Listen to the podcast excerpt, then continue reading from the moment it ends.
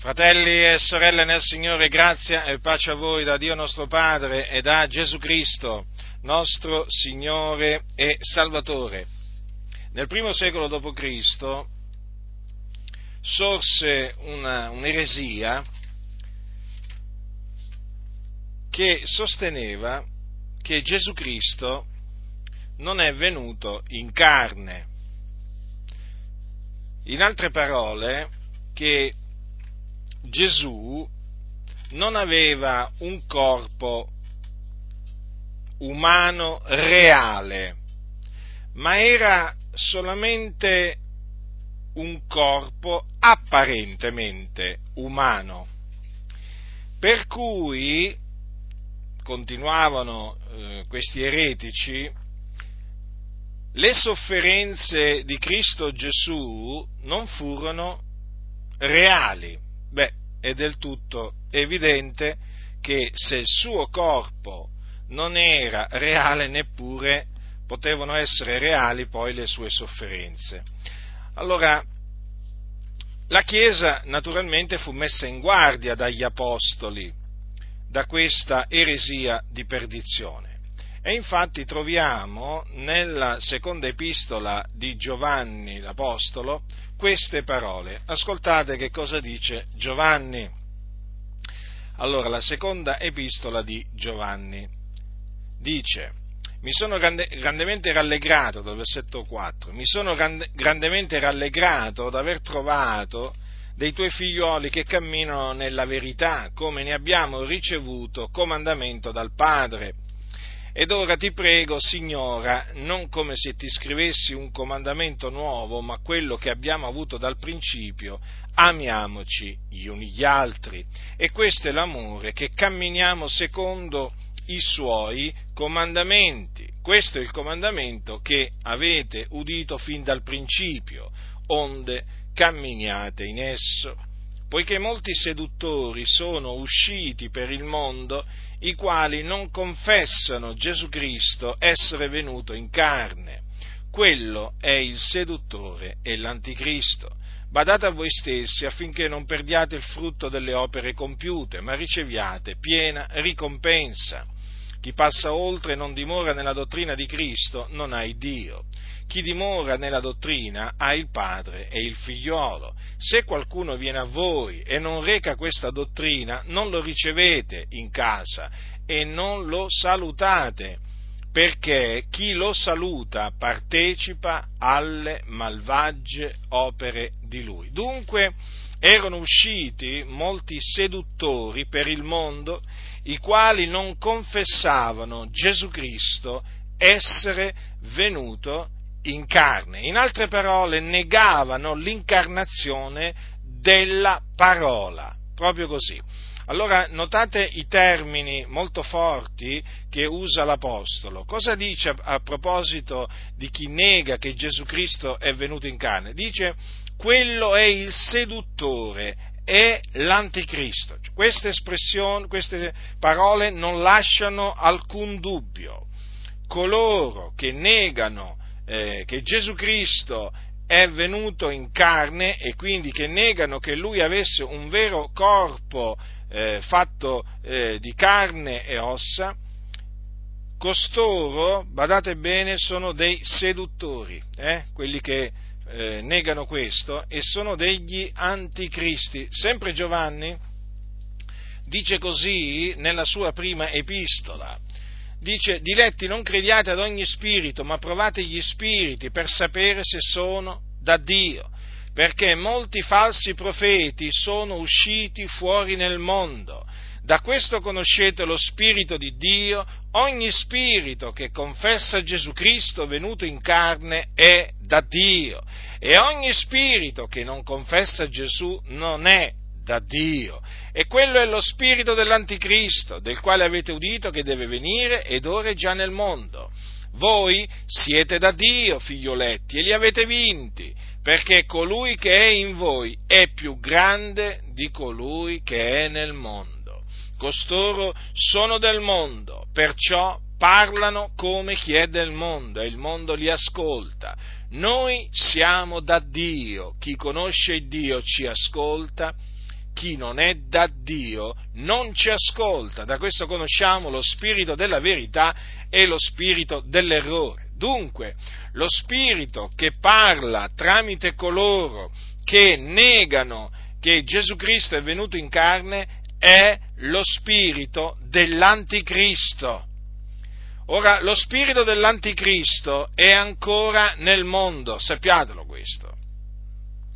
Noi sappiamo che l'anticristo deve venire, ma lo spirito dell'anticristo è già nel mondo.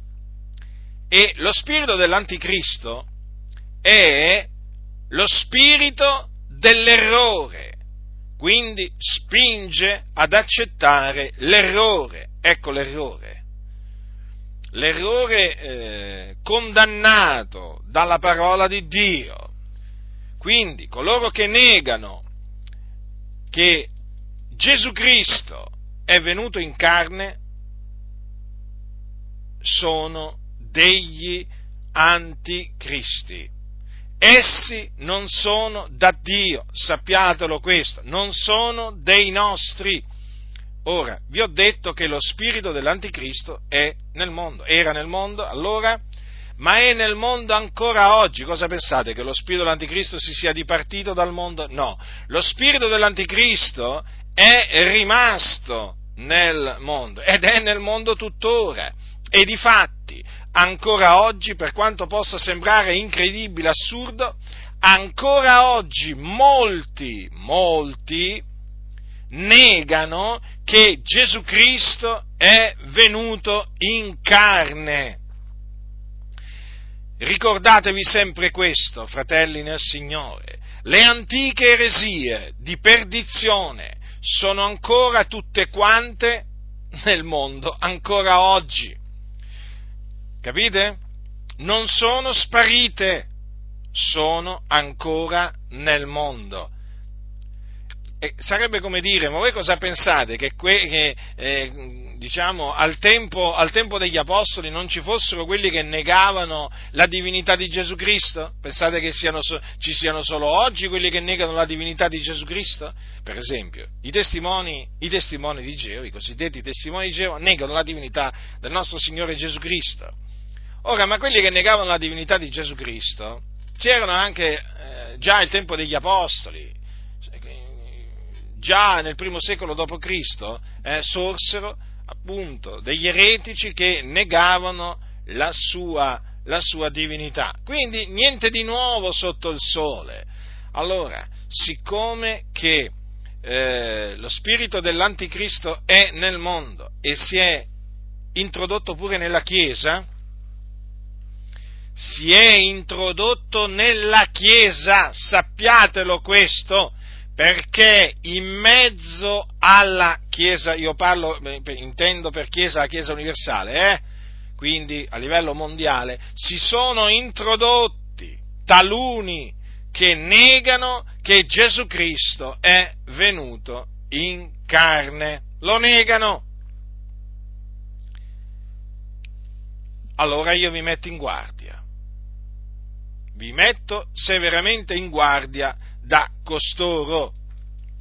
Quindi ci sono di quelli che non si dicono cristiani e che naturalmente negano che Gesù Cristo è venuto in carne, ma ci sono altri che pur dicendosi cristiani negano, negano proprio questo, praticamente è la stessa cosa, che Gesù Cristo è venuto in carne. Quindi questa mia predicazione ha lo scopo di mettervi in guardia da queste eresie, perché adesso la confuterò. E quindi state molto attenti, mettete alla prova eh, gli spiriti per sapere se sono da Dio. Allora,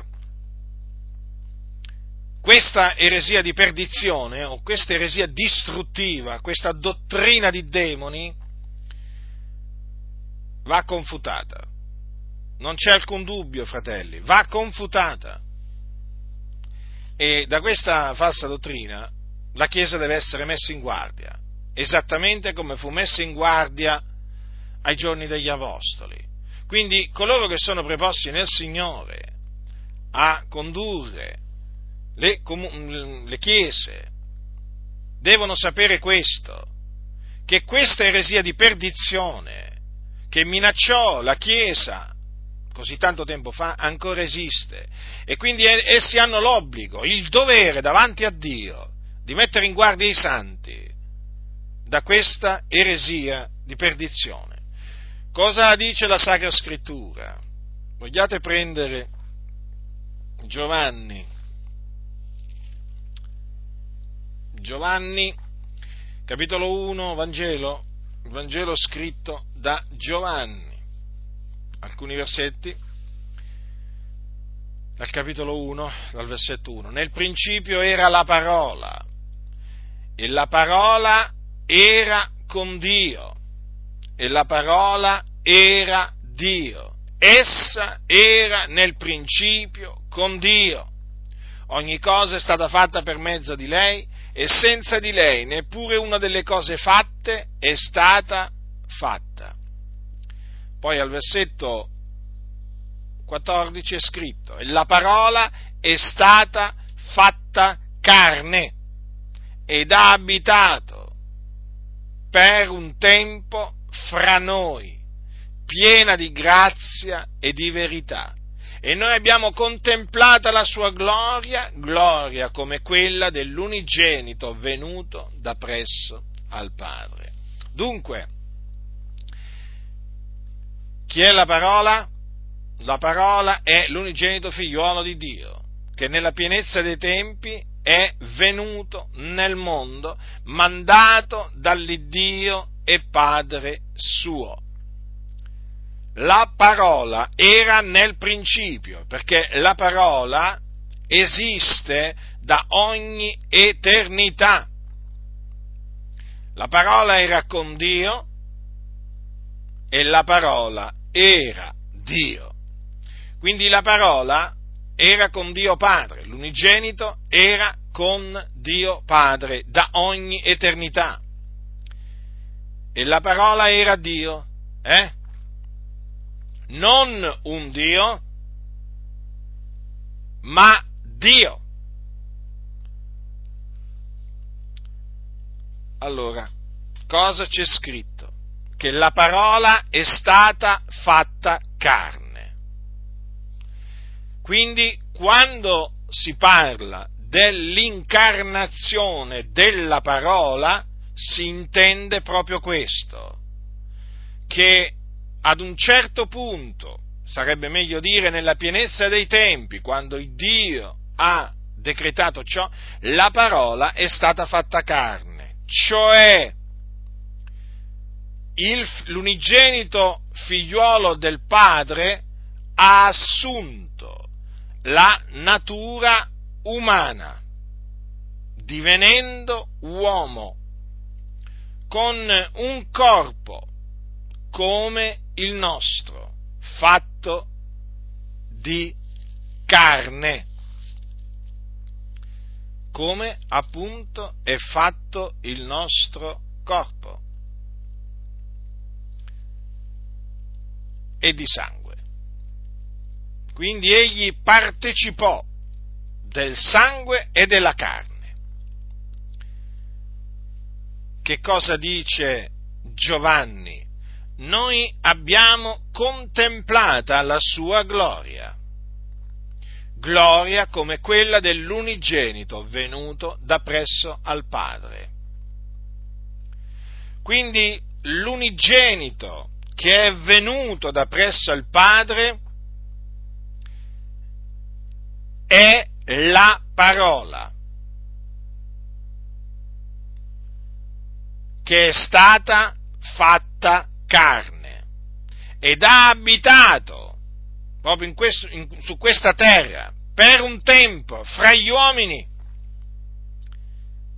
piena di grazia e di verità. Notate, piena di grazia e di verità. Dunque, la Scrittura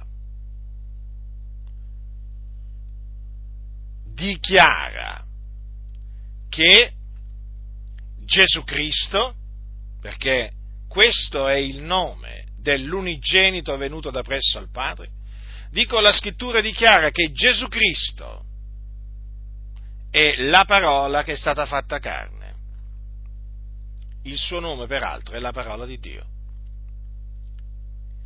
Egli dunque venne in questo mondo con un vero corpo, non con un corpo che sembrava un corpo umano, no, ma con un corpo che era tale, un corpo umano che era tale. Adesso vediamo come è avvenuta l'incarnazione della parola. La scrittura dice, questo in Luca, è Luca il medico diletto che lo dice nel Vangelo da lui scritto, ecco che cosa c'è scritto. Al sesto mese, l'angelo Gabriele, perché c'è scritto al sesto mese? Perché?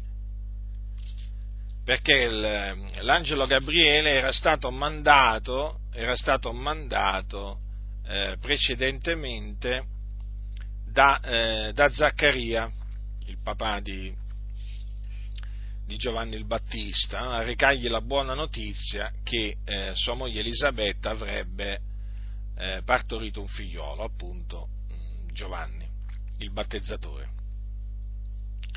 Allora dice, al sesto mese, quindi era stato, eh, leggiamo, leggiamo, leggiamo che cosa avvenne. Ora avvenne che, esercitando Zaccaria il sacerdozio dinanzi a Dio nell'ordine della sua muta, secondo l'usanza del sacerdozio, gli toccò a sorte di entrare nel tempio del Signore per offrirvi il profumo. E tutta la moltitudine del popolo stava di fuori in preghiera nell'ora del profumo. E gli apparve un angelo del Signore, ritto alla destra dell'altare dei profumi. E Zaccaria, vedutolo, fu turbato e preso da spavento. Ma l'angelo gli disse, non temere Zaccaria, perché la tua preghiera è stata esaudita e tua moglie Elisabetta ti partorirà un figliolo al quale porrai nome Giovanni. E tu ne avrai gioia d'allegrezza, e molti si rallegreranno per la sua nascita, poiché sarà grande nel cospetto del Signore, non berrà né vino né cervogia, e sarà ripieno dello Spirito Santo fin dal seno di sua madre, e convertirà molti dei figlioli di Israele al Signore Dio loro. Ed egli andrà innanzi a lui con lo spirito e con la potenza d'Elia, per volgere i cuori dei padri e figlioli, e i ribelli alla saviezza dei giusti, affin di preparare al Signore un popolo ben disposto. E Zaccaria disse all'angelo, a che conoscerò io questo? Perché io sono vecchio e mia moglie avanti nell'età. E l'angelo rispondendo gli disse, io sono Gabriele, che sto davanti a Dio e sono stato mandato a parlarti e recarti questa buona notizia. Ed ecco, tu sarai muto e non potrai parlare fino al giorno che queste cose avverranno, perché non hai creduto alle mie parole, che si adempiranno a suo tempo. Il popolo intanto stava aspettando Zaccaria e si meravigliava che si indugiasse tanto nel tempio. Ma quando fu uscito non poteva parlar loro, e capirono che aveva avuto una visione nel tempio. Ed egli faceva loro dei segni e rimase muto. E quando furono compiuti i giorni del suo ministero, egli se ne andò a casa sua. Or dopo quei giorni Elisabetta, sua moglie, rimase incinta e si tenne nascosta per cinque mesi, dicendo, ecco quello che il Signore ha fatto per me nei giorni nei quali ha rivolto a me lo sguardo per togliere il mio vituperio fra gli uomini. Quindi vedete che al sesto mese il, chiaramente è un, un periodo che va calcolato, eh, che va calcolato eh, diciamo, eh, in base al racconto che, eh, che lo precede. Allora, perché così avvennero, avvennero il, le cose. Prima l'angelo Gabriele fu mandato da Zaccaria ad annunciargli quella buona notizia della nascita di Giovanni, e poi lo stesso angelo fu mandato da Dio, da Maria, una vergine fidanzata ad un uomo chiamato Giuseppe, e eh, questa volta per annunciare a Maria che avrebbe partorito il figliuolo di Dio. Allora ascoltate adesso l'annuncio, l'annuncio che l'angelo Gabriele fece a Maria. Al sesto mese l'angelo Gabriele fu mandato da Dio in una città di Galilea detta Nazareth, ad una vergine fidanzata ad un uomo chiamato Giuseppe, della casa di Davide, e il nome della vergine era Maria. E l'angelo entrato da lei disse, ti saluto, o favorita dalla grazia, il Signore è teco. Ed ella fu turbata a questa parola e si domandava che cosa volesse dire. tal saluto. E l'angelo le disse: non temere, Maria, perché hai trovato grazia presso Dio, ed ecco tu concepirai nel seno e partorirai un figliolo, e gli porrai nome Gesù. Questi sarà grande e sarà chiamato figliolo dell'Altissimo, e il Signore Dio gli darà il trono di Davide suo padre, ed egli regnerà sulla casa di Giacobbe in eterno, e il suo regno non avrà mai fine. E Maria disse all'angelo: come avverrà questo, poiché non conosco uomo? E l'angelo rispondendo le disse: lo Spirito Santo verrà su di te, e la potenza dell'Altissimo ti coprirà dell'ombra sua, perciò ancora il santo che nascerà sarà chiamato figliuolo di Dio. Ed ecco, Elisabetta tua parente ha concepito anche lei un figliuolo nella sua vecchiaia, e questo è il sesto mese per lei, che era chiamata sterile, poiché nessuna parola di Dio rimarrà inefficace. Maria disse: ecco, io sono l'ancella del Signore, siami fatto secondo la tua parola. E l'angelo si partì da lei. Notate che l'angelo Gabriele fece sapere a Maria anche un'altra cosa, che Elisabetta, sua parente, aveva concepito un figliolo nella sua vecchiaia, perché era avanti nell'età Elisabetta, eh? Ed era il sesto mese, vedete, era praticamente incinta Elisabetta di sei mesi. Quindi ecco, vedete perché c'è scritto al sesto mese l'angelo Gabriele. Allora, l'angelo Gabriele, dunque, mandato da Dio, portò questo messaggio, questo lieto messaggio a quella vergine di nome Maria. Era fidanzata eh, ad un uomo della, della casa di Davide, della famiglia di Davide, quindi, che si chiamava Giuseppe, era fidanzata. E il Dio volle farle sapere che cosa le sarebbe accaduto. Praticamente le disse che avrebbe concepito nel seno, avrebbe partorito un figliolo e gli avrebbe posto nome Gesù. Vi ricordo che il nome di Gesù significa Yahweh salva, appunto perché sarebbe stato lui, Gesù, e difatti questo è quello che ha fatto, che avrebbe salvato il popolo dai loro peccati. Allora, dice così, gli disse così, eh, naturalmente eh, Maria, eh, quando eh, si sentì dire questo, disse: come avverrà questo, perché non conosco uomo? D'altronde lei era vergine, era fidanzata. E allora l'angelo le disse come sarebbe avvenuto ciò: lo Spirito Santo verrà su te, su di te, e la potenza dell'Altissimo ti coprirà dell'ombra sua, perciò ancora il santo che nascerà sarà chiamato figlio di Dio. Ecco, vedete dunque, in questa maniera si produsse l'incarnazione della parola, o della seconda persona della divinità, ossia dell'unigenito, cioè l'incarnazione dell'unigenito figliolo. Allora, lo Spirito Santo verrà su di te e la potenza dell'Altissimo ti coprirà dell'ombra sua. Quindi ci fu una manifestazione della potenza di Dio su Maria e in, eh, in Maria, affinché lei rimanesse incinta per virtù dello Spirito Santo. Quindi, quindi Gesù, eh, il figliuolo di Dio, nel seno di Maria fu generato dallo Spirito Santo, non da seme d'uomo, quindi non dal seme di, eh, di Giuseppe.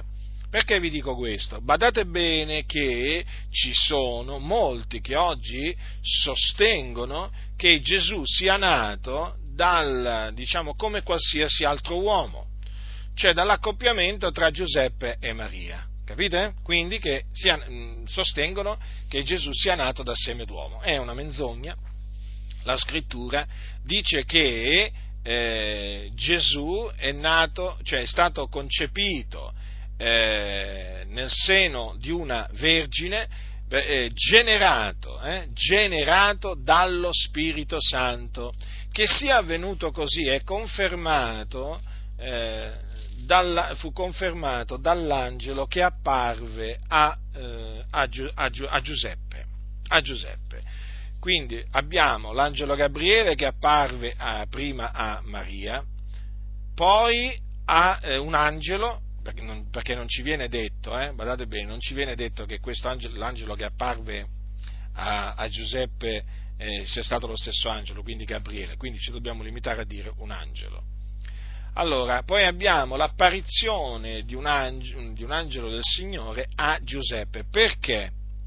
Perché Giuseppe, quando vide che Maria, la sua eh, fidanzata, eh, era eh, incinta, si era proposto, si era proposto di lasciarla occultamente, quindi di nascosto. Eh? Ma d'altronde lui non sapeva che Maria era rimasta incinta per virtù dello Spirito Santo, non lo sapeva, al che però il Dio poi glielo ha fatto sapere, perché appunto lui si era proposto di lasciarla di nascosto. Ascoltate, dice così in Matteo, scritto al capitolo uno, versetto venti: ma mentre aveva queste cose nell'animo, ecco che un angelo del Signore gli apparve in sogno, dicendo: Giuseppe, figliuol di Davide, non temere di prendere teco Maria, tua moglie, perché ciò che in lei è generato è dallo Spirito Santo, ed ella partorirà un figliuolo e tu gli porrai nome Gesù, perché è lui che salverà il suo popolo dai loro peccati. Tutto ciò avvenne affinché si adempisse quello che era stato detto dal Signore per mezzo del profeta: ecco, la Vergine sarà incinta e partorirà un figliolo, al quale sarà posto nome Emanuele, che interpretato vuol dire il Dio con noi. E Giuseppe, destatosi dal sonno, fece come l'angelo del Signore gli aveva comandato, e prese con sé sua moglie, e non la conobbe finché ella non ebbe partorito un figlio, e gli pose nome Gesù. Dunque Gesù nacque da una vergine Eh, per volontà eh, di Dio, affinché si adempisse quello che il Signore aveva detto per mezzo di un profeta. Il profeta si chiamava Isaia. La predizione era stata precisa: la, ecco la Vergine sarà incinta e partorirà un figliolo, al quale sarà posto nome Emanuele. Vedete, il fatto che Gesù sia chiamato anche Emanuele è la conferma che egli è Dio, egli è Dio eh, manifestato in carne. Infatti Emanuele significa il Dio con noi, perché proprio quel nome, il Signore, guardate, quando dà i nomi, lo sapete nella Sacra Scrittura quante volte il Signore ha dato dei nomi, no? a, a, a tanti. Ecco, quando il Signore dà un nome, eh, badate bene che c'è sempre una ragione, c'è sempre una ragione. Vi ho detto prima, il nome di Gesù significa Yahweh salva, infatti perché? Perché è Lui che salverà il suo popolo dai loro peccati, vedete la spiegazione? Eh? Gliel'ha data quell'angelo a Giuseppe, Emanuele, che interpretato vuol dire Dio con noi. Ma perché? Perché l'unigenito venuto da presso al Padre, il figliuolo di Dio, è Dio manifestato in carne, certo, ma è Dio, era Dio quando era presso il Padre ed è rimasto Dio eh? Eh, quando ha abitato, eh, quando ha abitato fra gli uomini, no? Nei giorni della sua carne, sono chiamati così, no? I giorni della, de, della, della sua carne. Quindi anche mentre era sulla terra, eh, l'unigenito figliolo di Dio era Dio ed è tuttora Dio e sarà sempre Dio, perché è Dio benedetto in eterno. E proprio perché Dio va adorato, tutti gli angeli di Dio l'adorino, così ha detto il Padre del figliolo. Quindi se lo devono adorare gli angeli, pensate se non lo dobbiamo adorare noi. Alcuni oggi si rifiutano di adorare Gesù perché dicono dicono che Gesù era una creatura. No, Gesù era, è e sarà sempre Dio, e quindi va adorato. Non è peccato adorare Gesù, eh? Badate bene, è un ordine adorare, adorare, adorare Gesù. Eh? Ricordatevi quello che ha detto quello che ha detto il Dio, tutti gli angeli eh, l'adorino. Ma vi rendete conto cosa significa questo? Tutti gli angeli di Dio l'adorino, è un comandamento. Infatti in cielo eh, Gesù Cristo, l'agnello di Dio, il figliuolo di Dio, viene adorato, e non solo dagli angeli, eh? e non solo dagli angeli. Quindi, quindi noi, su, eh, noi sulla terra che dobbiamo fare? Non dobbiamo fare forse la volontà, la volontà di Dio, eh? sulla terra come è fatta, eh, come è fatta nel cielo? Sia fatta la tua volontà anche in terra come è fatta nel cielo. Allora, la volontà di Dio in cielo è che il figliuolo sia adorato. Adorato. È la volontà di Dio? Certo che è la volontà di Dio, altrimenti perché Dio ha detto tutti gli angeli di Dio l'adorino? E allora è la volontà di Dio che qua sulla terra si adori il Signore Gesù Cristo, perché Egli è Dio benedetto in eterno, a cui noi diamo la lode e la gloria, l'onore e la potenza, la benedizione e la sapienza che gli appartengono, ora e per sempre. Perché veramente Egli è il nostro grande Dio, il suo nome è Gesù Cristo. Allora, vedete, eh, fratelli nel Signore, dunque, in che maniera la Sacra Scrittura, con quale precisione, eh, con quale dovizia di particolari, ci spiega come è avvenuta l'incarnazione della parola. Perché fu necessario Che, eh, che il figliolo fosse generato dallo Spirito Santo e non da seme d'uomo, affinché non contraesse il peccato, e sì, affinché, guardate, ve lo spiego con un passo della Sacra Scrittura. Allora, in un salmo c'è scritto così, è Davide che parla, eh? e, e parla, badate bene, per lo Spirito, eh? dice: io sono stato formato nelle iniquità e la madre mia mi ha concepito nel peccato. Vedete dunque? L'uomo viene concepito nel peccato, viene formato nell'iniquità, c'è poco da fare, tutto questo a motivo del primo uomo. Allora, affinché il figliolo di Dio non fosse concepito nel peccato, il Dio fece sì che egli fosse eh, generato dallo Spirito Santo, capite? Infatti il figliolo di Dio è nato senza peccato e ha vissuto senza peccato, ma è morto poi con tutti i nostri peccati, caricato eh, di tutti i nostri peccati, eh. colui che non ha conosciuto peccato egli l'ha fatto essere peccato. Vi ricordate queste parole? Le ha dette l'Apostolo Paolo ai Santi di Corinto, dice così: colui che non ha conosciuto peccato egli l'ha fatto essere peccato per noi, affinché noi diventassimo giustizia di Dio in lui. Notate, Gesù non conobbe peccato, non lo conobbe, non peccò mai, non fu trovata alcuna frode nella sua bocca, non commise alcuna violenza. Badate bene che egli non conobbe peccato, quantunque fu tentato in ogni cosa come noi. Perché Gesù fu tentato, eh?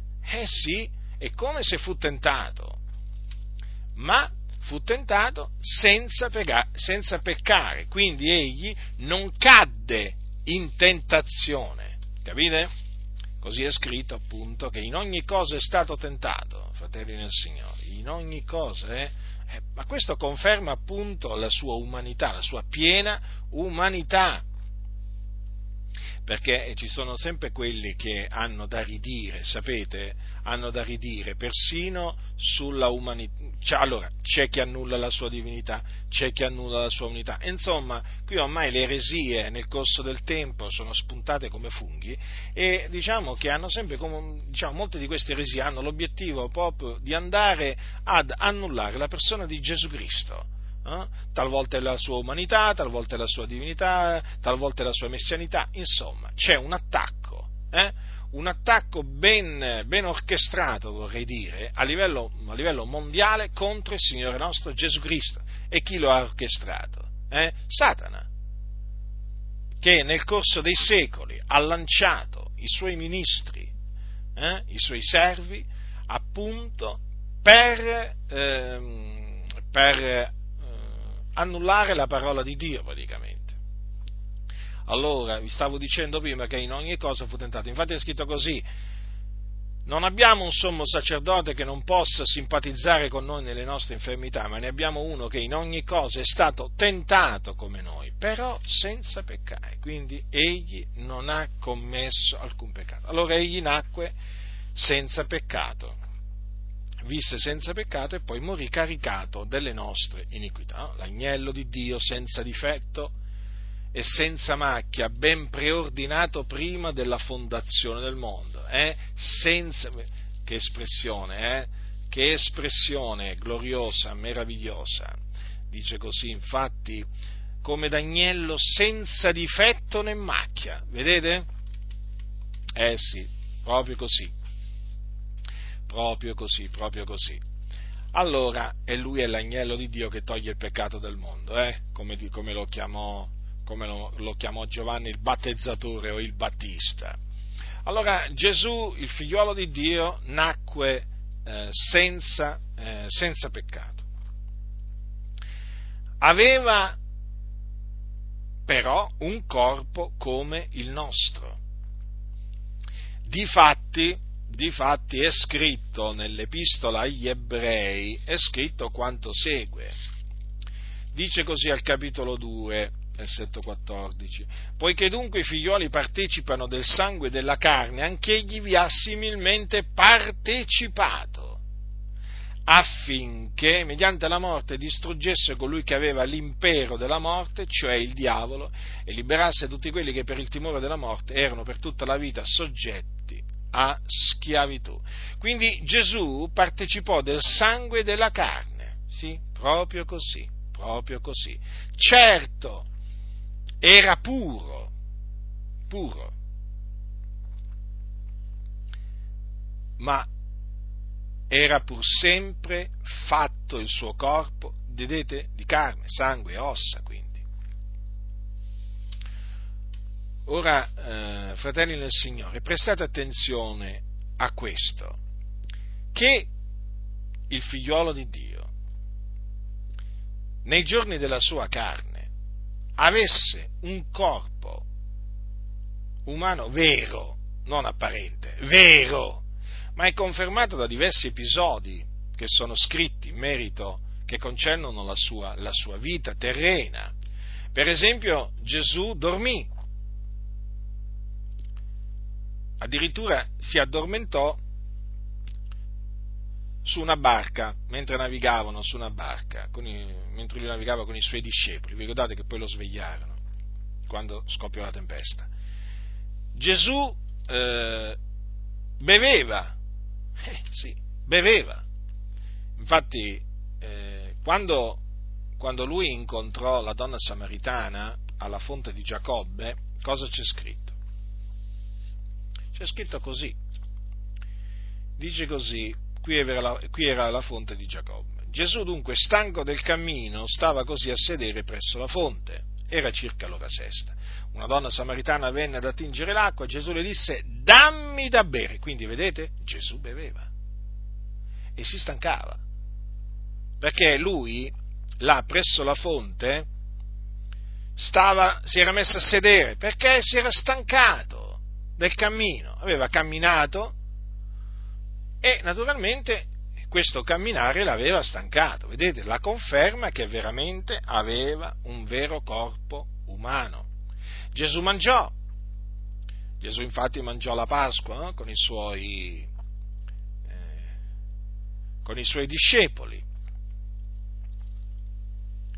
Questo naturalmente conferma la piena umanità del Signore nostro Gesù Cristo. Eh sì, dobbiamo difendere pure la piena umanità del Signore Gesù Cristo, non solo la divinità, perché, sapete, ricollegandomi a quello che vi ho detto prima, eh, non è stata attaccata solamente la divinità di Gesù Cristo nel corso dei secoli, ma anche la sua umanità. Sapete, nei primi secoli eh, sorsero pure eh, diverse eresie che annullavano la piena umanità di Gesù Cristo. Questa è una di quelle, eh, ma poi ce ne sono anche altre. Capite?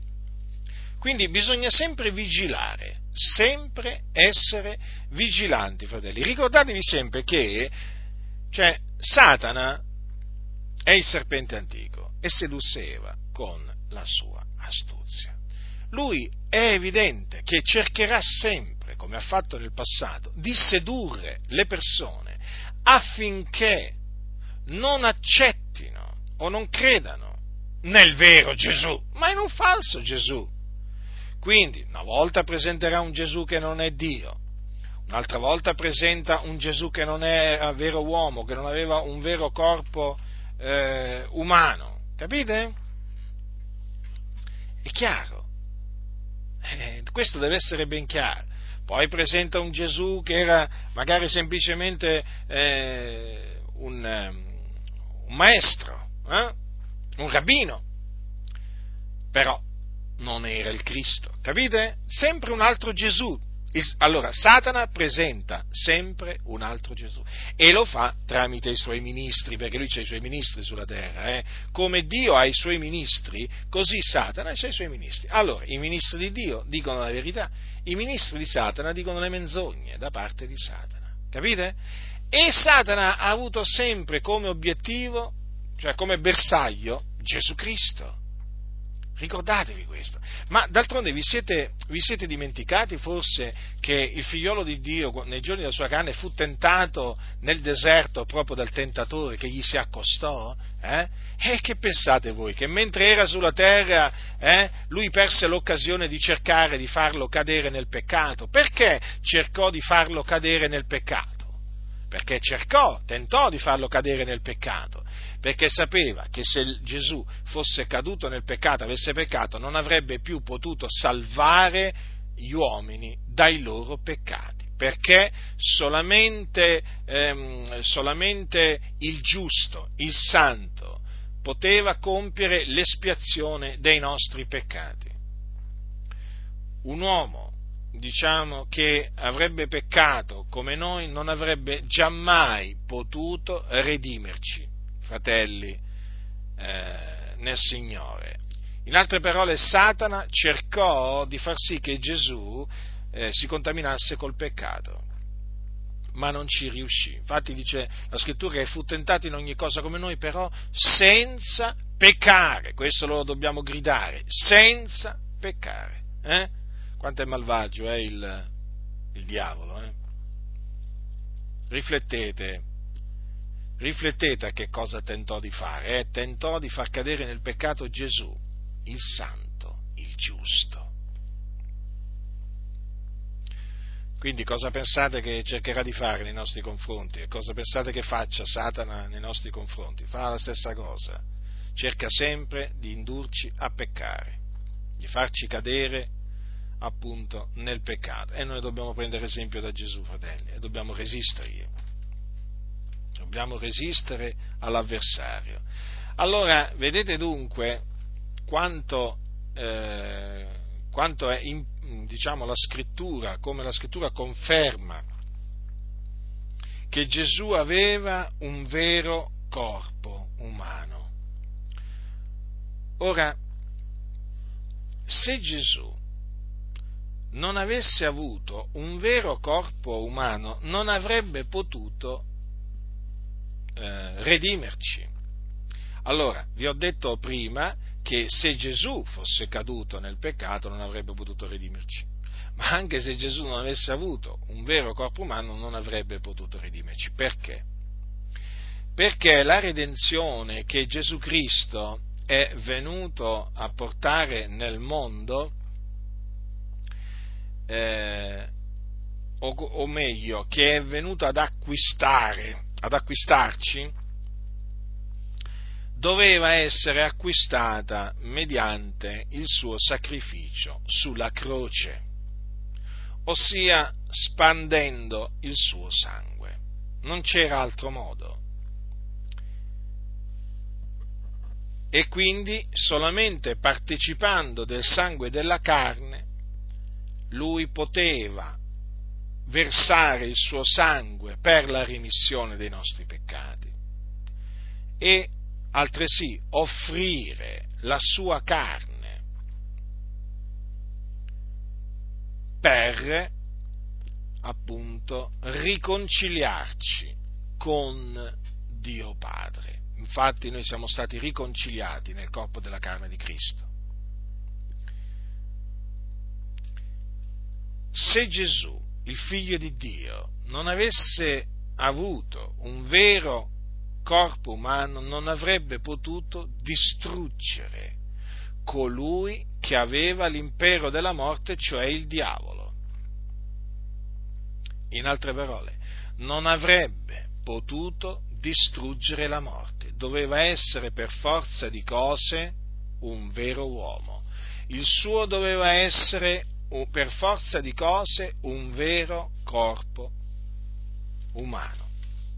Solamente in questa maniera lui poteva distruggere la morte. Come dice infatti poi eh, Paolo, dice così, eh, dice così, la grazia che ci è stata fatta in Cristo Gesù avanti i secoli, ma che è stata ora manifestata con l'apparizione del Salvatore nostro Cristo Gesù, il quale ha distrutto la morte e ha prodotto in luce la vita e l'immortalità mediante l'Evangelo. Notate che c'è scritto che ha distrutto la morte. Certo, perché? Perché egli morì, ma il terzo giorno è risuscitato dai morti, ottenendo naturalmente un corpo immortale, glorioso, potente, tramite la resurrezione. E quindi vedete, egli ha distrutto la morte. Egli non muore più. La morte non lo signoreggia più a Gesù. Egli ha vinto, distrutto la morte. E ha distrutto colui che aveva l'impero della morte. Vedete? Ecco come è chiamato il diavolo, colui che aveva l'impero della morte. E poi guardate cosa c'è scritto: e liberasse tutti quelli che per il timore della morte, per la paura della morte, erano per tutta la vita soggetti a schiavitù. E chi sono costoro? Siamo noi, fratelli del Signore. Sono mica gli angeli, eh? Siamo noi, tutti quelli che per il timore della morte erano per tutta la vita soggetti a schiavitù. E noi, quando leggete questo passo, eh, vi dovete ricordare che voi siete quelli, anzi, o meglio che noi tutti comunque siamo quelli che per la paura della morte eravamo per tutta la vita soggetti a schiavitù. Vi ricordate la paura della morte come ci attanagliava? Eh? Ma in virtù di quello che Gesù Cristo ha fatto morendo sulla croce e risuscitando dai morti, noi siamo stati liberati eh? dalla paura della morte.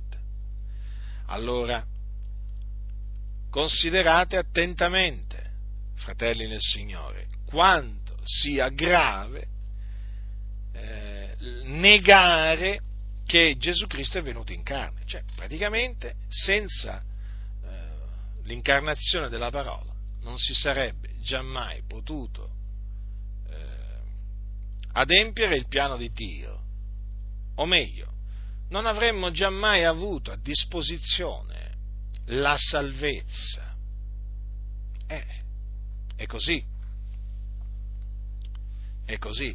Quindi l'eresia se, eh, che sostiene che Gesù Cristo non è venuto in carne ha un obiettivo ben preciso, quello di annullare ciò che Gesù Cristo ha fatto per salvarci. Cioè, ha l'obiettivo di annullare l'Evangelo di Cristo, che consiste nell'annunzio della morte espiatoria di Gesù Cristo, perché è avvenuto per i nostri peccati la sua morte, e naturalmente la sua resurrezione fisica, corporale, avvenuta il terzo giorno, a cagione della nostra giustificazione. In altre parole, l'eresia che dice che Gesù Cristo non è venuto in carne distrugge l'Evangelo, lo annulla, lo annulla. E quindi chi dà retta a questa eresia rinnega il Signore, lo rinnega, rigetta Cristo Gesù, rigetta la sua opera espiatoria, rigetta quello che lui ha fatto per salvarci. Capite allora perché gli apostoli subito si precipitarono eh? per mettere in guardia i santi da questa, da questa eresia distruttiva? Io, guardate, lo sapete, io mi indigno e non lo nascondo. La mia indignazione non la nascondo. Io quando mi indigno, mi indigno, perché sono un uomo. Ed è giusto indignarsi, eh? Adiratevi e non peccate, dice la Sacra Scrittura. Quindi adirarsi è lecito. Non è lecito peccare, ecco, però adirarsi è lecito, è giusto farlo. Ora, io quando considero che esistono esistono gli anticristi che sostengono questa eresia distruttiva e che in mezzo, in mezzo alle chiese, cioè, diciamo che nella maggior parte dei casi i santi non vengono messi in guardia neppure da questa eresia, dico neppure perché qui ormai, voglio dire, qui cioè, le eresie di perdizione da cui i, i pastori non mettono in guardia i santi, ma qui sono, sono tantissime. Cioè, allora io mi arrabbio, mi indigno, perché dico, ma come? Ma dov'è l'amore? Dov'è l'amore? Dov'è l'amore verso i santi? Dov'è l'amore verso le pecore? Diciamo che in molti casi non esiste, ma poi mi faccio anche un'altra domanda indignandomi: ma dov'è l'amore per Gesù? Dov'è l'amore per colui che ha lasciato la gloria, eh? Ha lasciato il cielo per venire in questo mondo a morire per noi? Annoverato tra i malfattori, ma dov'è l'amore per il Salvatore Gesù? Dov'è? Tu vedi amore per il calcio nelle chiese, ci mancherebbe, amore per la moda, amore per i soldi, amore per i piaceri della vita e così via, ma l'amore per Gesù dov'è? Dico, attaccano Gesù, lo denigrano, propagano eresie di distruzione che concernono Gesù. Eppure c'è un silenzio di tomba, direi di, vorrei dire. Un silenzio di tomba. Non mettono in guardia neppure dagli anticristi che si sono infiltrati in mezzo alle chiese. Non mettono in guardia i santi neppure dallo spirito dell'anticristo. È più facile trovare qualcuno che mette in guardia da, dal sottoscritto anziché dagli anticristi. E questo vi deve fare riflettere, fratelli, a tutti voi, per l'ennesima volta.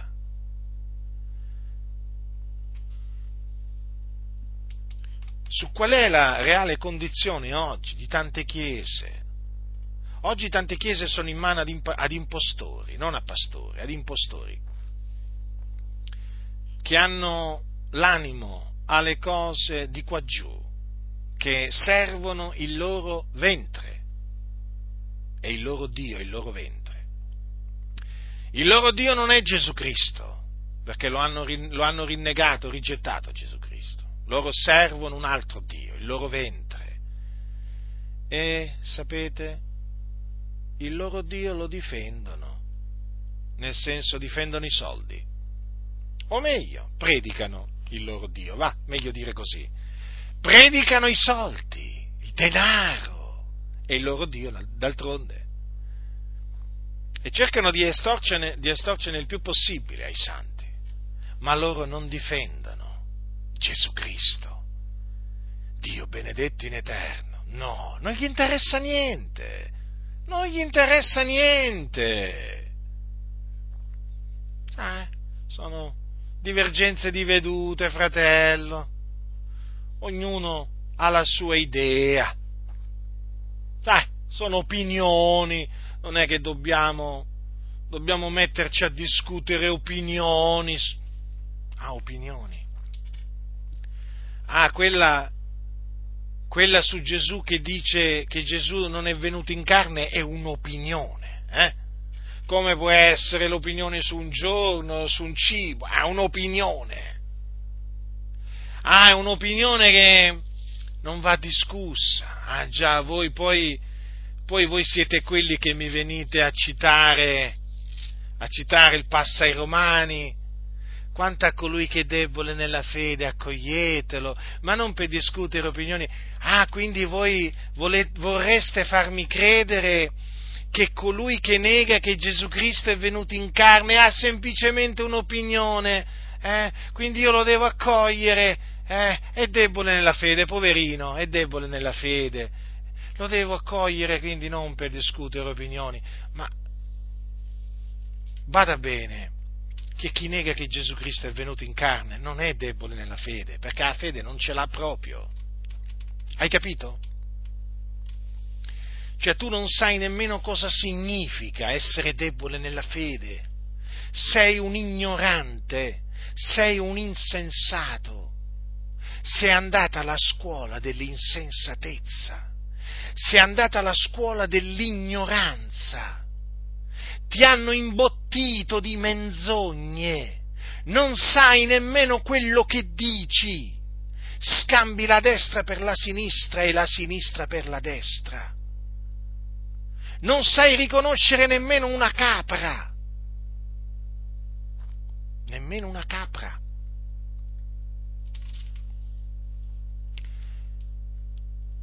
Fratelli nel Signore, avete visto cosa ha detto Giovanni? Dice così: se qualcuno viene a voi e non reca questa dottrina, non lo ricevete in casa e non lo salutate, perché chi lo saluta partecipa alle malvagie opere di lui. A te ti è consentito salutare, accogliere chi è debole nella fede, che ha un'opinione diversa dalla tua su un cibo o su un giorno. È un fratello in Cristo, lo devi amare, lo devi accogliere, quello sì. Non devi metterti a discutere opinioni con lui perché lui ha un'opinione diversa dalla tua. Ma bada bene, chi, pro, chi proclama che Gesù Cristo non è venuto in carne non deve essere accolto e non deve essere neppure salutato, perché chi lo saluta partecipa alle malvagie opere di lui. Non è un'opinione come può essere l'opinione su un cibo o su un giorno. Quella che dice che Gesù Cristo non è venuto in carne è un'eresia di perdizione, quindi che mena in perdizione. Se uno, se uno ha la convinzione che la carne di maiale è impura, per lui è impura. Lo fa per il Signore astenendosi dalla carne di maiale, e io non lo giudico, non lo disprezzo, ma non va all'inferno. Non va all'inferno se si astiene per una sua convinzione dalla carne di maiale, ma è un credente, andrà all'inferno se rigetta l'incarnazione della parola di Dio, se comincia a negare, se si mette a negare che Gesù Cristo è venuto in carne, andrà in perdizione e quindi perderà la salvezza. Hai capito? Tu che mi ascolti, hai capito allora di cosa stiamo parlando? Eh? Fratelli del Signore, sono costretto eh, a spiegare persino la differenza che c'è tra un'opinione su un cibo, eh, un'opinione personale su un cibo, quindi la convinzione personale su un cibo, è un'eresia di perdizione. Nelle chiese oramai non si fa più caso a niente. Non si fa più caso a niente. L'unica cosa a cui fanno caso sono i soldi. Sono i soldi. Come ci fanno caso ai soldi? Uh. Se diminuiscono i soldi in cassa, si mettono a piangere. O si mettono a fare comunicati a destra, a sinistra, sopra, sotto. Cominciano a fare telefonate a destra, a sinistra. O si presenta un anticristo, ma ha un'opinione diversa.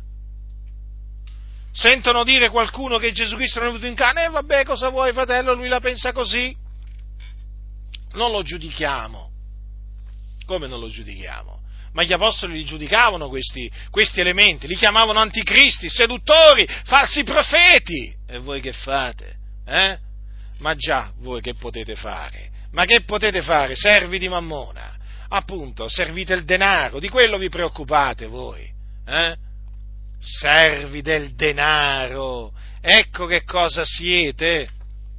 Io credo che Io credo che le chiese dovrebbero cacciare dal loro mezzo non solo gli anticristi, li devono cacciare gli anticristi, ma anche i servi di Mammona. Io credo che ora che nelle chiese veramente, la chiesa, proprio la chiesa, le assemblee dei santi si rivoltino, eh?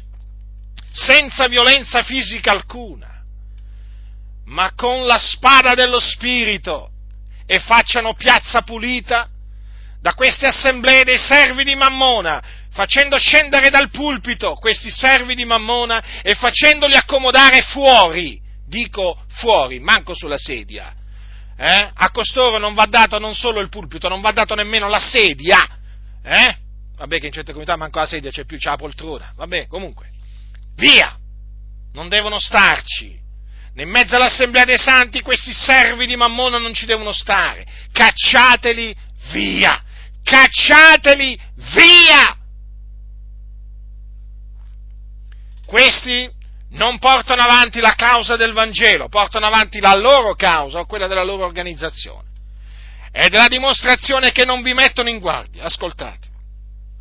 Ma se non vi mettono in guardia dai lupi, ascoltate, ma vi possono mai voler bene questi? Ma riflettete, ma possibile mai che vi... Veramente sono costretto proprio spesso a tornare su questo argomento. Ma riflettete, fratelli, ma se non vi mettono in guardia dai lupi, cosa significa? Che avete un valore per costoro? No, non avete alcun valore. Vuol dire che vi proteggono? No, vuol dire che non vi proteggono. Vuol dire che mi am- vi amano? No, vuol dire che non vi amano. Vuol dire che mi amano, amano la verità? No, non amano la verità. E allora cosa aspettate? O vi mettete veramente d'accordo tutti assieme, vi levate, li cacciate via sti pastori corrotti, servi di Mammona, o altrimenti ve ne andate via, dissodatevi un altro campo. Ma che ci rimanete a fare in queste comunità? Che cosa ci rimanete a fare? State perdendo il vostro tempo, state perdendo il vostro denaro, stanno perdendo le vostre energie, non vi rendete conto che a costoro della vostra salute spirituale non gli interessa niente, non avete ancora capito che a costoro gli interessano solo i vostri soldi, perché a costoro interessano, interessa solo fare la bella vita, darsi i piaceri della vita, eh? E costruire cattedrali a più non posso. Non avete ancora capito che questo è il loro obiettivo, eh? Farvi stipulare un mutuo di venti trenta anni, mettervi sulle spalle dei debiti terrificanti, mettervi nelle mani delle banche, eh? Nelle mani delle banche, pensate un po' voi, eh? Considerate veramente in mano di chi vi vogliono mettere costoro. Ormai, ormai Questi, questi pastori mettono veramente le chiese eh, in mano alle banche, perché gli fanno stipulare dei mutui e poi gli fanno firmare, eh, e gli fanno firmare perché poi eh, eh, incitano, eh, incitano eh, con la minaccia naturalmente, eh, eh, incitano eh, fratelli e sorelle a fare da garante, certo, a fare da garante per comprare a loro, a loro, a loro, sì, queste grandi cattedrali, eh? dove, dove magari poi generalmente ci mettono pure qualche simbolo massonico, no? La firma, eh, la firma della massoneria, per, la, per la massoneria, no? Che appunto li aiuta, li sostiene, li porta avanti, eh? Eh già, eh già, cosa pensate che ci stanno a fare quei simboli nelle, in quelle comunità? Eh? Ma che cosa pensate che ci stiano a fare? Eh? Qualcuno non aveva niente da fare, ha detto, sai che faccio adesso? Ci metto questa stella, ci metto sto triangolo, eh? Ci metto sto pentagono. Eh? Non sapeva proprio che fare, era lì, era, c'era un muratore eh? che proprio quel giorno proprio non sapeva cosa fare. E ha detto, ma sì, adesso va, ci faccio qualcosa così, no, per abbellirla. Beh, sicuramente lì ci sono dei muratori, eh, di mezzo, che hanno fatto questi lavori, chiaramente, però hanno fatto questi lavori sotto la direzione di altri muratori, eh? Che sono i liberi muratori, eh? Ossia i massoni, servi di Satana, eh? Che hanno preso il controllo di queste denominazioni. Sveglia, fratelli nel Signore, è ora che vi svegliate, che ve ne andiate eh? da queste organizzazioni massonizzate.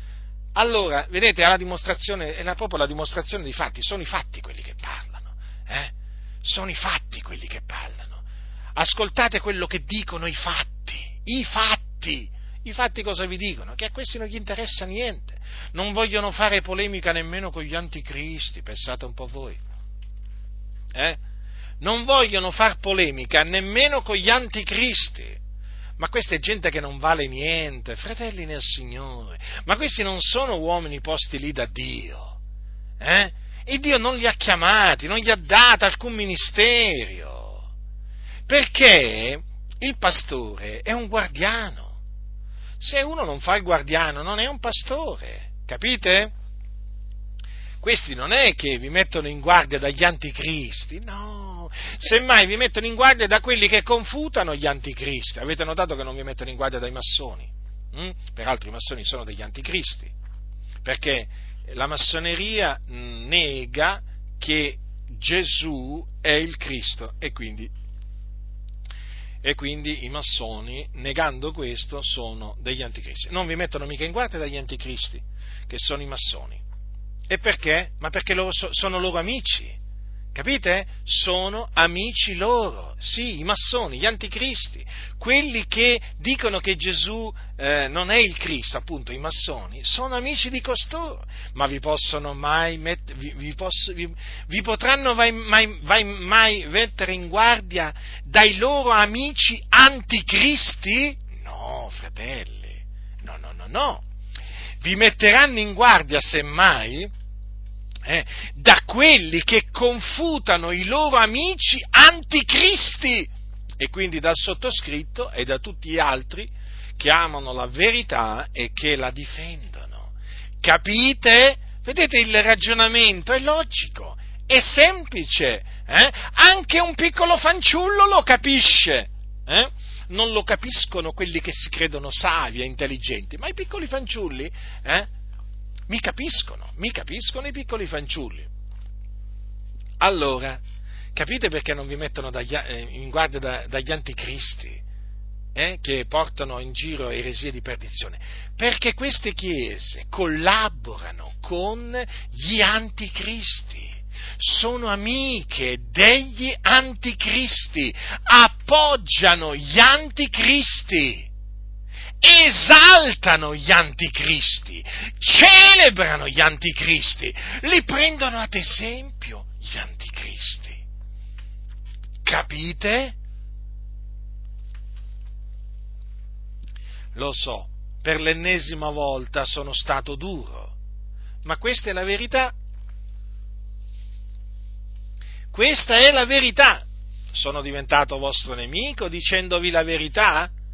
Eh? Ma io ringrazio Dio che ero diventato nemico di tanti a motivo della verità, poi Dio ha riconciliato con me, diciamo, diversi, diversi miei nemici, eh, per quello sono grato a Dio. Il Signore veramente, il Signore veramente è buono, converte i nemici in, i nemici in amici, eh? Succede pure questo, eh? Comunque io sono sempre disposto eh, a farmi nemici a motivo della verità, eh? Perché appunto voglio proclamare la verità, perché amo la verità e voglio difendere quindi la, la verità a tutti i costi. Non mi interessa, non mi interessa quanti mi ascoltano, quanti smettono di ascoltarmi, non mi interessa assolutamente. A me quello che interessa è proclamare la verità, poi quanti l'ascoltano, quanti la riceveranno, sia fatta la volontà del Signore, pochi, tanti che siano. A me quello che interessa è condurmi onestamente nel cospetto di Dio, nel cospetto degli uomini. A me quello che interessa è essere approvato agli occhi di Dio. Poi mi possono insultare, offendere, calunniare, ma non mi importa niente. La verità è questa. Ricordatevi che la verità rimane verità, eh? a prescindere da quanti l'accettano e da quanti la credono, eh? Cioè, non è che la verità smette di essere la verità se viene creduta solo da dieci persone su sette miliardi, eh? Facciamo un esempio, eh? Facciamo un esempio. Eh? No, la verità rimane tale e quale, rimane la verità, eh? No, perché alcuni pensano che una cosa è vera quando viene accettata da tanti. No, non è così. Infatti considerate che la stragrande maggioranza degli abitanti sulla faccia della terra crede alle menzogne e non conosce la verità. Eh?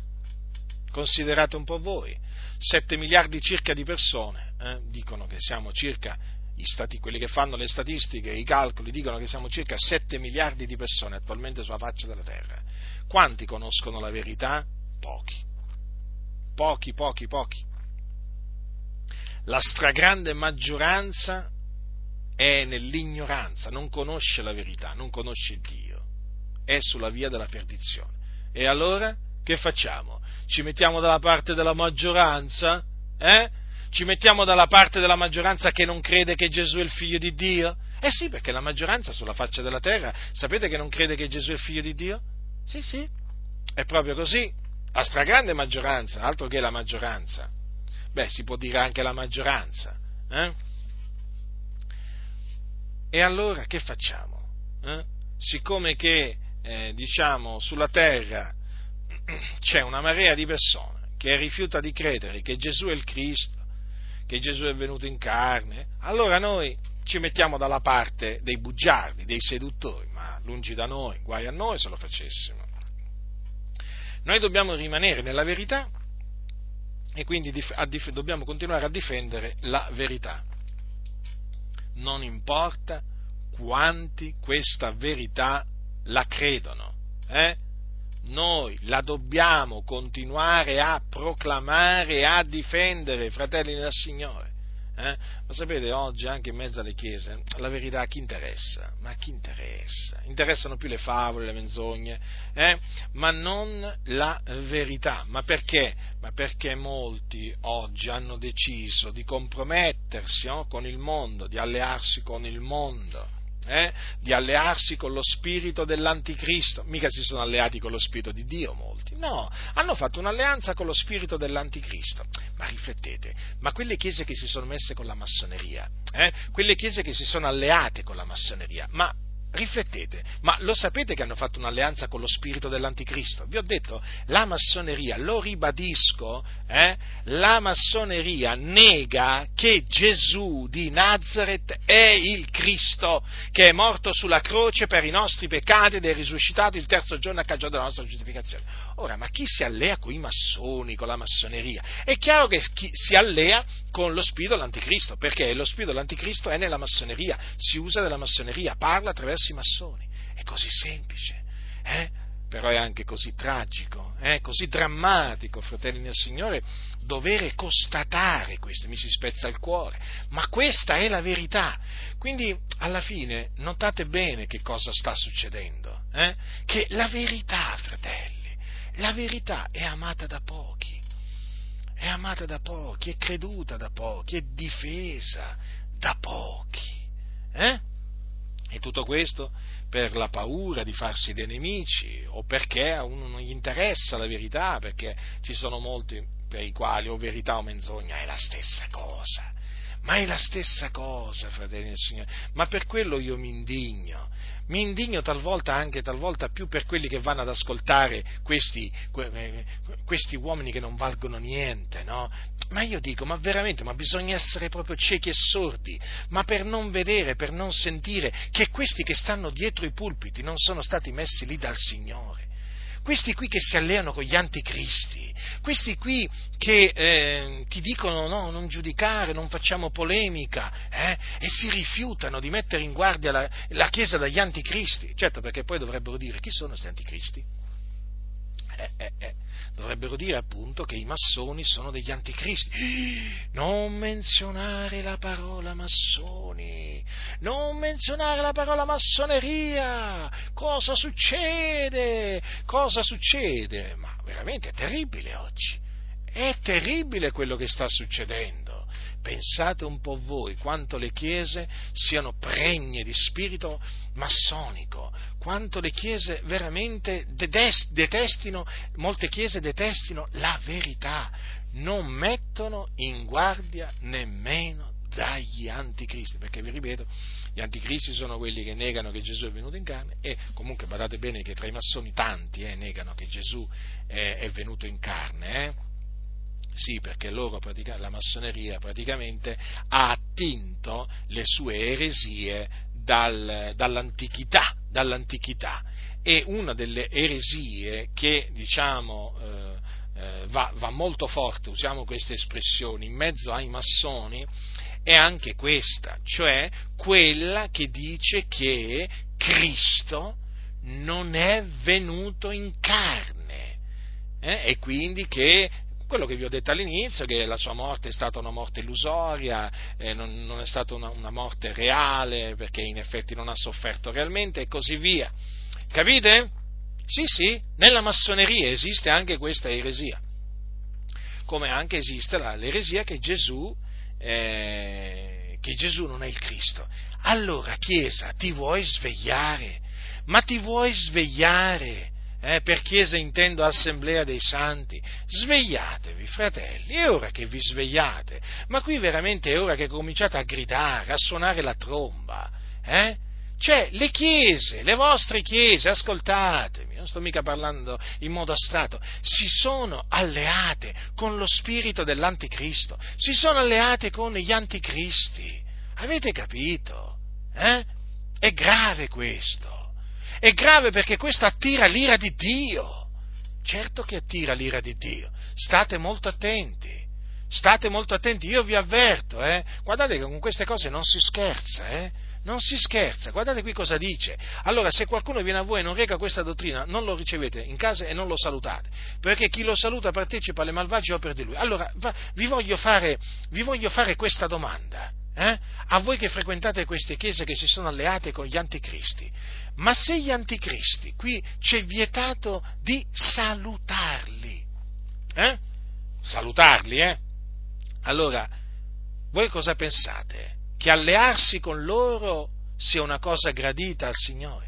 Ma se chi lo saluta partecipa alle malvagie opere dell'anticristo, di quello che nega che Gesù è venuto in carne, ma voi pensate che chi si allea con un anticristo, ma voi cosa pensate? Che non parteciperà, non parteciperà alle malvagie opere di lui? Certo che parteciperà alle, alle opere malvagie di, di questo anticristo. Quindi, quindi il giudizio di Dio è assicurato. È assicurato. Quindi per queste chiese, io vi avverto, chiese massonizzate, eh, chiese che vi siete alleate con gli anticristi, con lo spirito dell'anticristo, io vi avverto, voi state partecipando alle malvagie opere di questi anticristi. E il giudizio di Dio a suo tempo vi colpirà uno per uno, eh? Uno per uno, pastori, guardate voi che vi siete alleati con gli anticristi, eh? Forse perché siete anche voi già anticristi, eh? Perché anche lì in effetti eh, ci sono degli anticristi dietro i pulpiti, eh? Voi non la farete mica franca, eh? No, non la farete franca. Quando anche vi foste solo alleati con questi anticristi, voi già avete, vi siete attirati l'ira di Dio sopra di voi, perché voi state partecipando alle malvagie opere di questi anticristi, che stanno diffondendo nel mondo, ingannando le persone a credere, eh? Cioè le stanno ingannando appunto, che, facendogli credere che Gesù non è venuto in carne, che Gesù non è il Cristo, e quindi pagherete, ma pagherete cara la vostra ribellione, il vostro peccato. Ma voi cosa pensate di farla franca? Ma voi po- cosa pensate? Eh? Ma voi cosa pensate? Che l'Iddio d'Abramo, di Isacco e di Giacobbe, eh? l'Iddio e Padre del nostro Signore Gesù Cristo, non abbia visto, non abbia ascoltato, eh? La vostra stoltezza e malvagità, ha visto e ascoltato tutto, eh? Il Signore è ancora paziente, ma a suo tempo, a suo tempo la sua ira si rivelerà dal cielo contro di voi, sì, è assicurato questo, i fatti lo dimostrano.